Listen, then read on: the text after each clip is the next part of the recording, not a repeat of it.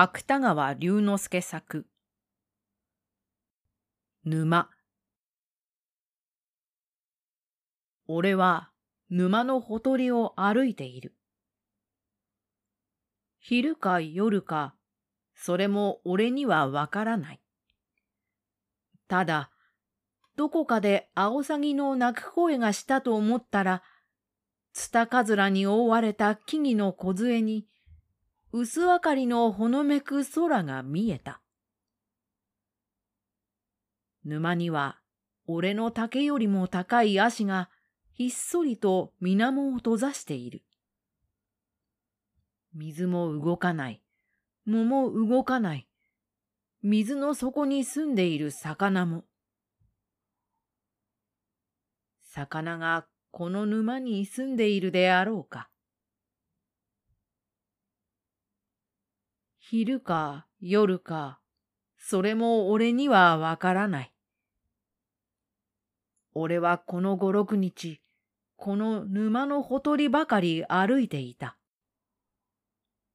寒い朝日の光と一緒に、水の匂いや足の匂いが俺の体を包んだこともある。と思うとまた、枝わずの声が、ツタカズラに覆われた木々の梢から、一つ一つかすかな星を呼び覚ました覚えもあった。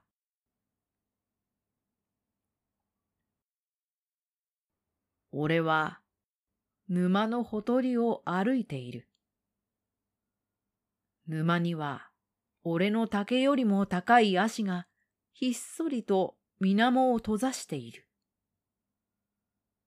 俺は遠い昔からその足の茂った向こうに不思議な世界のあることを知っていた。いや、今でも俺の耳にはアンビタシン・オー・ボヤージュの曲が絶え絶えにそこから漂ってくる。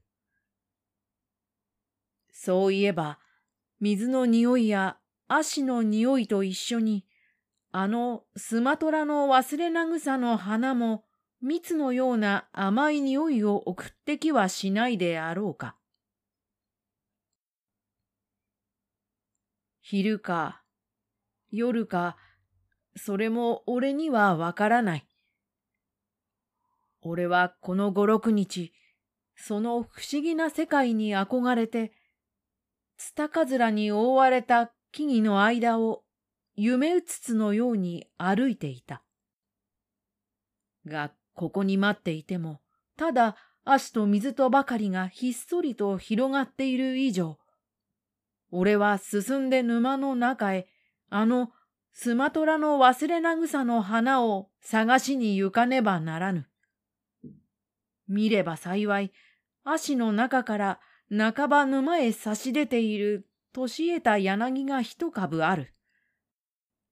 あそこから沼へ飛び込みさえすれば、造作なく水の底にある世界へ行かれるのに違いない。俺はとうとうその柳の上から思い切って沼へ身を投げた。俺の竹よりも高い足が、その拍子に何か喋り立てた。水がつぶやく。藻が身震いをする。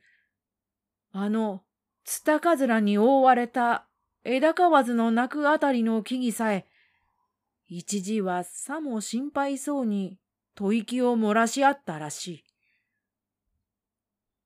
俺は石のように皆底へ沈みながら、数限りもない青い炎が目まぐるしく俺の身の回りに飛び違うような心持ちがした。昼か夜かそれも俺にはわからない。俺の死骸は沼の底の滑らかな泥に横たわっている。死骸の周囲には、どこを見ても真っ青な水があるばかりであった。この水の下にこそ、不思議な世界があると思ったのは、やはり俺の迷いだったのであろうか。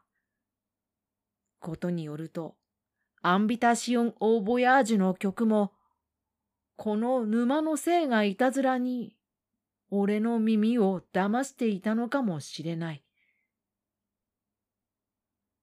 が、そう思っているうちに、何やら細い茎が一筋、俺の死骸の口の中からすらすらと長く伸び始めた。そうしてそれが頭の上の水面へやっと届いたと思うと、たちまち白い睡蓮の花が竹の高いヤシに囲まれた物匂いのする沼の中に適齢と鮮やかなつぼみを破った。これが俺の憧れていた不思議な世界だったのだな。俺の死骸はこう思いながら、その玉のような睡蓮の花をいつまでもじっと仰ぎ見ていた。ご清聴ありがとうございました。朗読は二の前秋でした。